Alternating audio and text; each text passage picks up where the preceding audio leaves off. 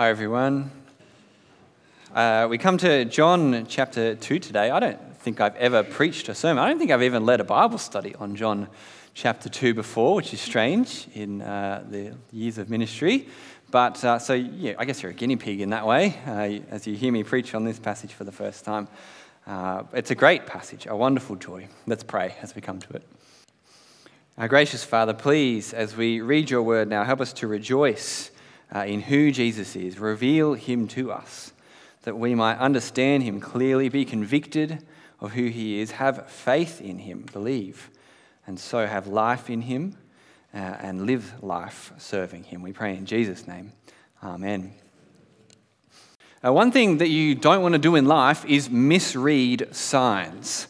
What is a sign? A sign, what does a sign do? A sign points you from itself to the reality that it's actually trying to get you to see. So the sign is not the reality. It's not the thing. It points you to the reality or the thing, unless it doesn't do a good job of that. This week, news headlines have featured this unclear sign. Apparently, at the new... I haven't driven this sign. Did anyone drive through this new interchange this week? Maybe, yep, a few people. The new Roselle interchange has this sign. Apparently, it's very unclear. Apparently, it caused a lot of traffic jams and headaches this week. The government has promised to fix it very quickly.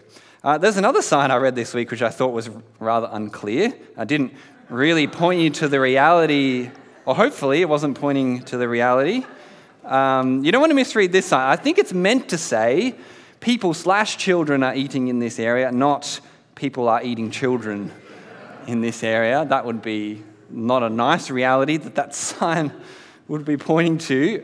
But that's a sign you definitely don't want to misread. What you read on a sign matters. How you read it, it changes the course of your life, doesn't it? If you misread a sign or if a sign is not clear, it impacts many things.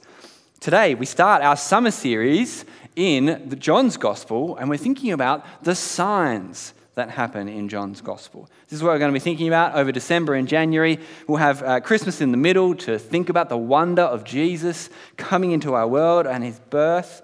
But every other week, we'll be dipping into the Gospel of John and thinking about some of the key miracles of Jesus. So you can see there's kind of some symbols of each one there on the screen. We'll see Jesus turn water into wine. We'll see him heal the sick and make a lame man walk. We'll see him multiply bread and fish. We'll see him walk on water and heal a blind man. And finally, we'll see him raise Lazarus from the grave. These are the big miracles that John wants to show us. But the thing about John's Gospel is that he doesn't call them miracles. He calls them signs. In the other Gospels, Matthew, Mark, and Luke, when they talk about Jesus' miracles, they use words like miracles and wonders or power. But in John's Gospel, the Apostle John prefers to call them Jesus' signs. Why does he call them signs? Well, he wants us to know that these miracles point us to something. They reveal something about Jesus to us. They show us his glory. They're not simply party tricks. There's more to them than at first meets the eye. And John, he actually tells us this outright. John just says straight up why he's writing his gospel. Have a look at John 20 on the screens. This is just after the greatest sign. Jesus is risen from the dead. He appears. He shows them his hands and feet. And then John says this: Jesus performed many other signs in the presence of his disciples that are not written in this book, but these are written, these signs that we're going to look at. These are written, why? So that you may believe that Jesus is the Messiah, the Son of God, and by believing, have life in his name. John has written down these signs, why? So that we might believe that Jesus is the Messiah, God's promised King. The one with all authority, the one that was long awaited for, and that he's also the Son of God, the one and only Son of God who reveals God to us. He doesn't want you to think, you see, he doesn't want you to think that Jesus was just a good man. He doesn't want you to think Jesus makes people a bit nicer or a bit more moral, although people these days might say the opposite to that. He doesn't want you to be a more spiritual person, whatever that might mean to you.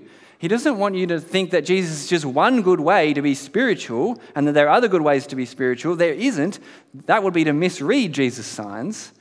He doesn't even want you just to believe facts about Jesus, that he lived and died and rose again. The demons believe that.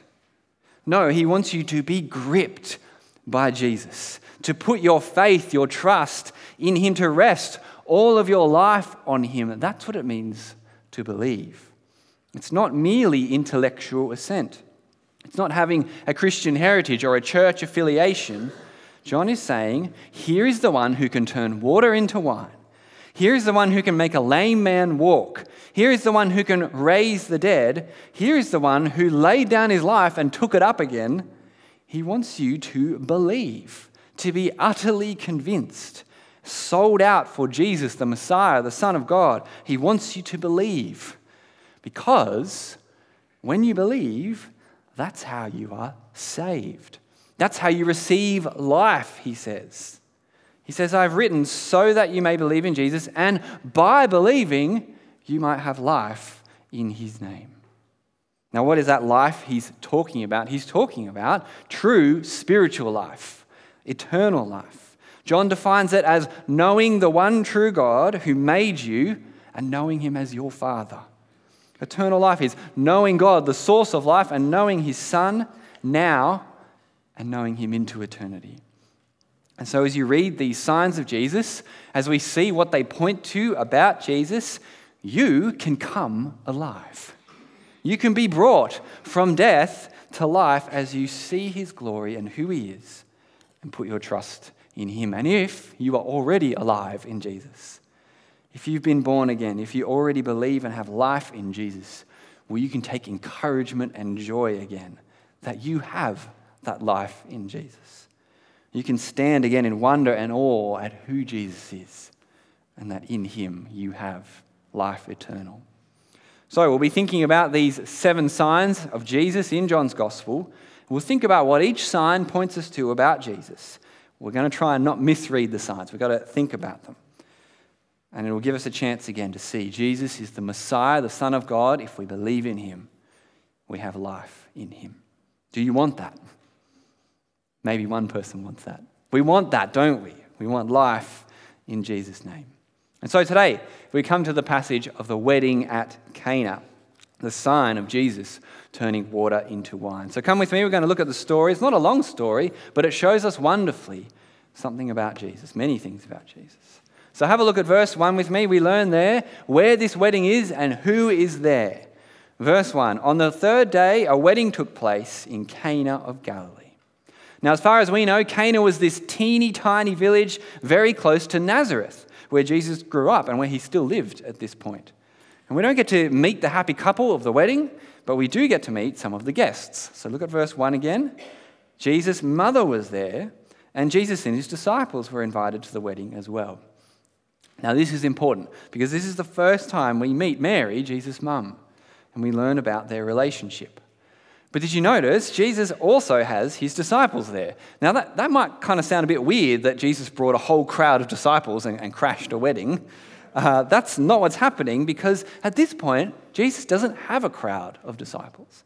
This is so early, he hasn't even kicked off his public ministry yet. So it would have been just 4 or 5 men following Jesus. But there they are at this wedding, eating, drinking, celebrating for many days. And then they face a problem. Trouble strikes, disaster hits this wedding. Have you ever had a dinner party disaster? I'm sure you've got many stories up your sleeve.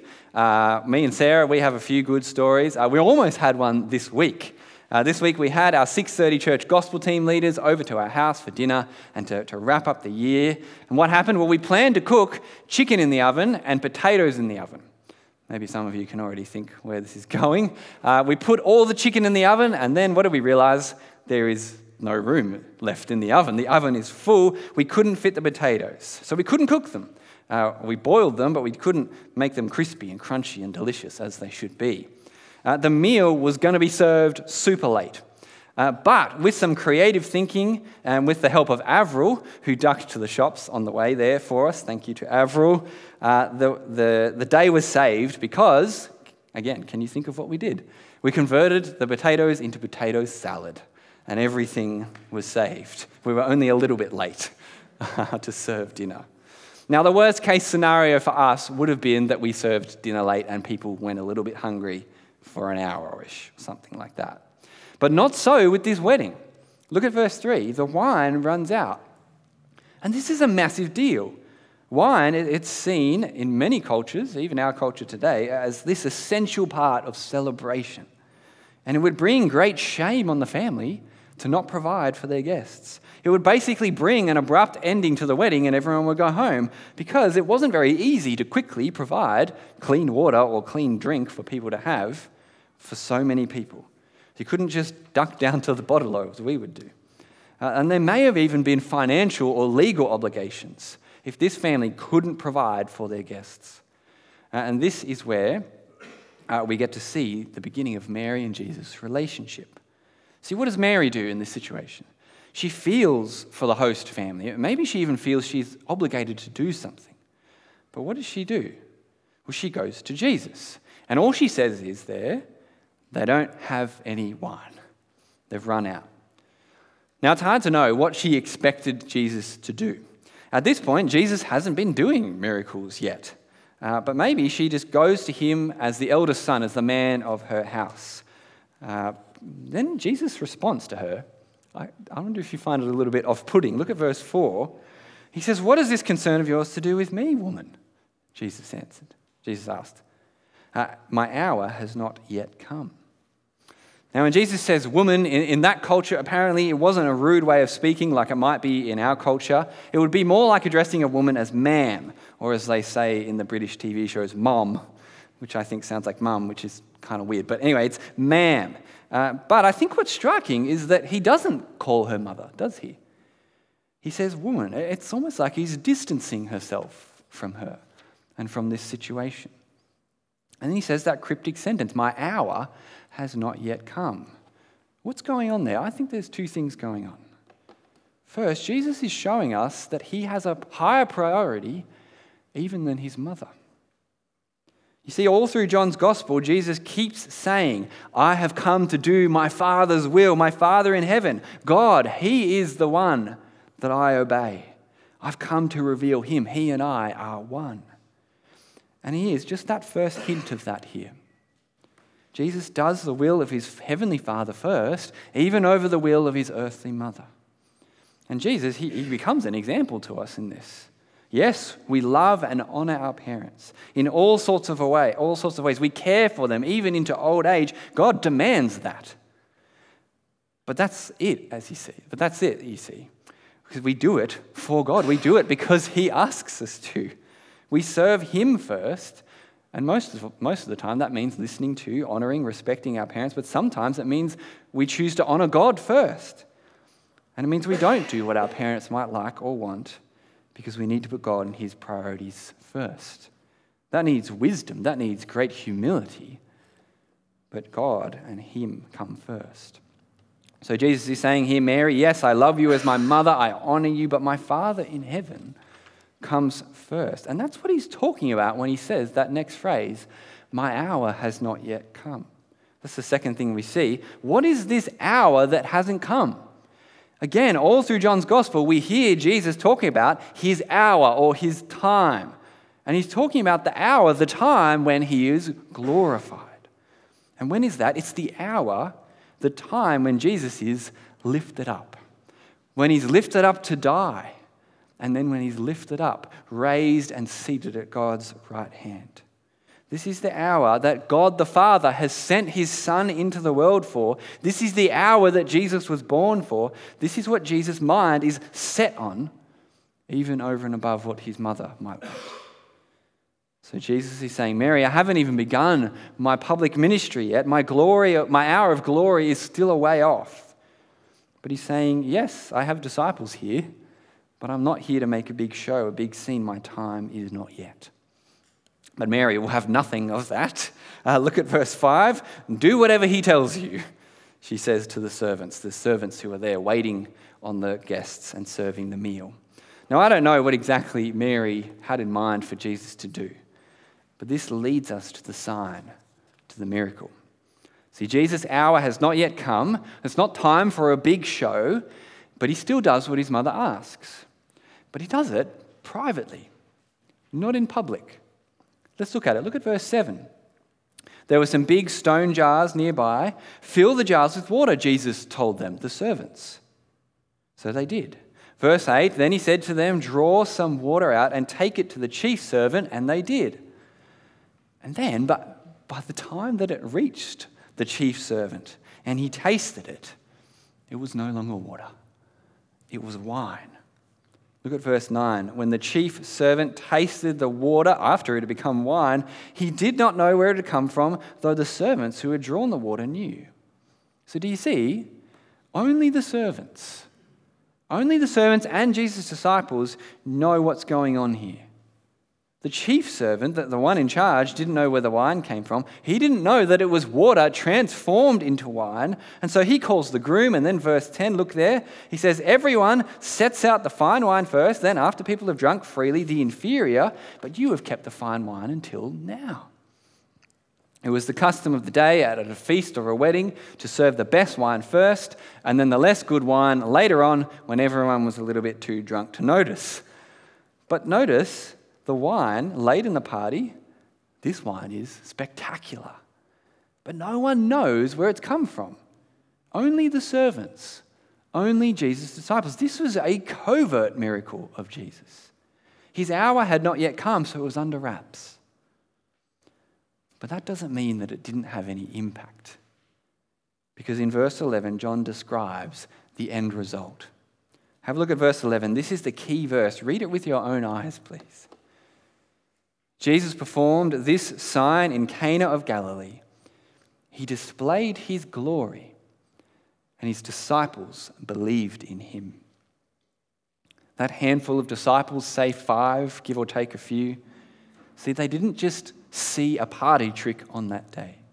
They didn't just see a wedding day saved. What they saw was the glory of Jesus. They saw something of his majesty and his goodness and his splendor. They saw something of God's glory in him. And what did it cause them to do? Believe in him. Because that's what you do when you see Jesus' glory. You acknowledge it. You put your trust in him. You believe that he's the Messiah, the Son of God. Now, the funny thing is that this miracle was done on the quiet. Only a few people saw his glory and believed in him that day.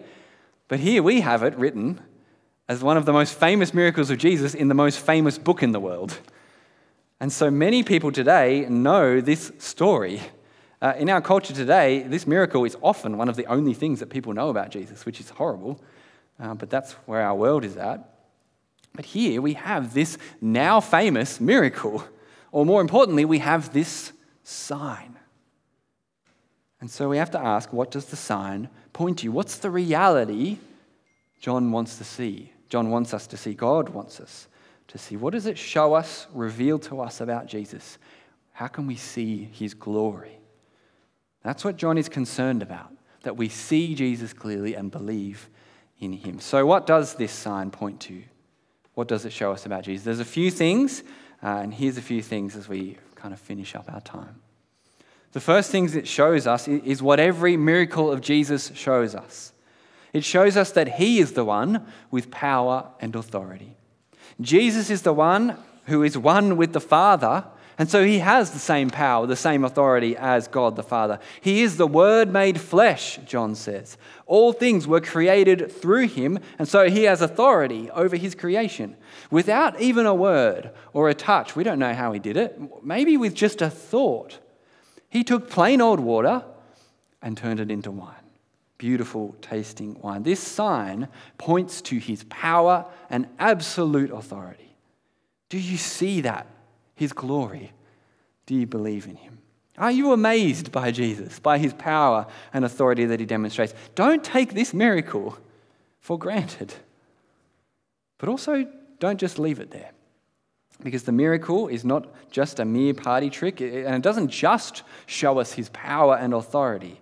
You actually misread the sign if that's all you see, because the second thing is what John really wants to show us about this miracle, and that it's Jesus is the one who brings abundant and overflowing grace. See, how do we see this? There's a few things in the passage that help us to see this. We're going to look at the passage a bit again. Keep your Bible open. Keep your mind switched on. The first question we need to ask is, why wine? What is the wine a symbol of? Well, a faithful Israelite would know from their Old Testament that wine, an abundance of wine, was a symbol of God's grace, of God's blessing. So in times of judgment, when God would judge his people, he brought famine on them, and the grapes wouldn't grow and the wine would run out. But then he would promise to restore them, and their vineyards would grow again, and they would be an abundance of wine. So they would eat and drink and be glad and rejoice in God again. This comes up over and over again in the Old Testament, and we read it before in Isaiah. What did that say? It was looking forward to Jesus' promise of restoration, of salvation, and it pictured it like a feast of finely aged wine. We'll look at this other example in Amos 9. Amos says, "Hear this, the days are coming. This is the Lord's declaration. When the plowman will overtake the reaper, and when the one who treads grapes, the sower of seed, the mountains will drip with sweet wine, and all the hills will flow with it." It's this beautiful poetic language. What's it saying? It's saying that you, God's people, will be so blessed. You will have so much wine that you won't know what to do with it. It will just kind of flow through the land and drip from every tree and every mountain. And so this sign points us to this. It's a picture of God's abundant grace and blessings and salvation that they've come in Jesus. Just look at some of the details of the story again. Jesus shows us this by what he does. Look at verse 6. Now 6 stone water jars had been set there for Jewish purification. So here were these big water jars that were there for God's people to purify themselves, to cleanse themselves when they came in or when they came out or when they ate. But now instead of water for cleansing rituals, well, now they're full of wine. And the point is this: whatever you used to do to be purified, to be cleansed before God, that's done and dusted now. See, any Old Testament law for ritual cleansing, forget it. Because how are you cleansed now? Jesus. And any man-made rule that anyone might come up with for purifying or cleansing, because the Jews, they came up with lots of extra rules on top of the Old Testament for ritual washing. But what good are they? None. Why? Because Jesus the purifier is here. The old is gone and the new has come. And this is just one of those hints that points us forward to what Jesus would do. To purify us, to cleanse us. He would die to take the punishment for our sin so we could go free, be forgiven and cleansed. So look at 1 John 1:7 on the screen. This is the same John who says these words, "But if we walk in the light as he himself is in the light, we have fellowship with one another, and the blood of Jesus, his son, cleanses or purifies us from all sin." Do you see Jesus' glory? The one who purifies us of our sin. Abundant grace and blessing is found in him. Do you believe in him? But there's more glory. Look at verse 6 again. Look at the end. It says, "Each jar contained 20 or 30 gallons. Fill the jars with water," Jesus said. So they filled them to the brim. See, the incredible thing about this miracle is just how much wine Jesus made. 6 huge jars filled to the brim, 20 or 30 gallons per jar. In our measurements, that's a total of something like 600 litres of wine or 800 bottles. God is not a killjoy. Jesus is not stingy in any way. He pours out God's grace on us. It's abundant. It's overflowing. This is a symbol. God meets all our needs in and through Jesus. We have every spiritual blessing in Christ. Every promise of God is yes in Jesus, his son. Do you see Jesus' glory? His generosity, his blessing, his abundant overflowing grace. It's all in Jesus. Do you believe in him? But there's more glory. Do you remember verse 10? The chief servant said, "But you have kept the fine wine until now." The blessing, the grace of God is like fine wine. It's not like cheap wine, the nasty stuff. It's not like box or cask wine. Sorry if you like drinking that. A goon bag is what we used to call it when I was younger. I don't know if it's still called that anymore. But what Jesus brings is not cask wine. It's not second class. It's the best that God has to offer us. Do you see Jesus' glory? Now is the time of restoration, of salvation. That's what this sign is saying. Jesus, the restorer, the Savior, is here. So what do you do when you see the glory of Jesus? You believe. The disciple of Jesus sees Jesus' glory and then believes in him. And so John here puts out the invitation. Do you want to become a disciple of Jesus? Do you want to have life eternal in his name? Do you want all the promised blessings of God? Do you see Jesus in all his glory? Then turn to him and believe. Believe that he is the Messiah, the King, and the Son of God. And if you believe, you will be brought to life. You will have real and true spiritual life in Jesus' name. He is the only way. And then for the many of us who already believe this, who already recognize that we have life in Jesus, then do you recognize just what you have? Do you rejoice in his glory? Do you see and rejoice in Jesus' glory again, that your sins are washed clean, you are purified, that you have God's overflowing and abundant grace in him, that you know the Creator as your heavenly Father, that you stand in all the blessings of all the promises of the Old Testament. They're fulfilled in him. That we're not waiting like God's Old Testament people for these things. We have them now. Now is the day of salvation. How can we not rejoice in Jesus for all of this? How can we not be gripped by him? How can we not love him and rejoice and revel in all his goodness and glory? Amen.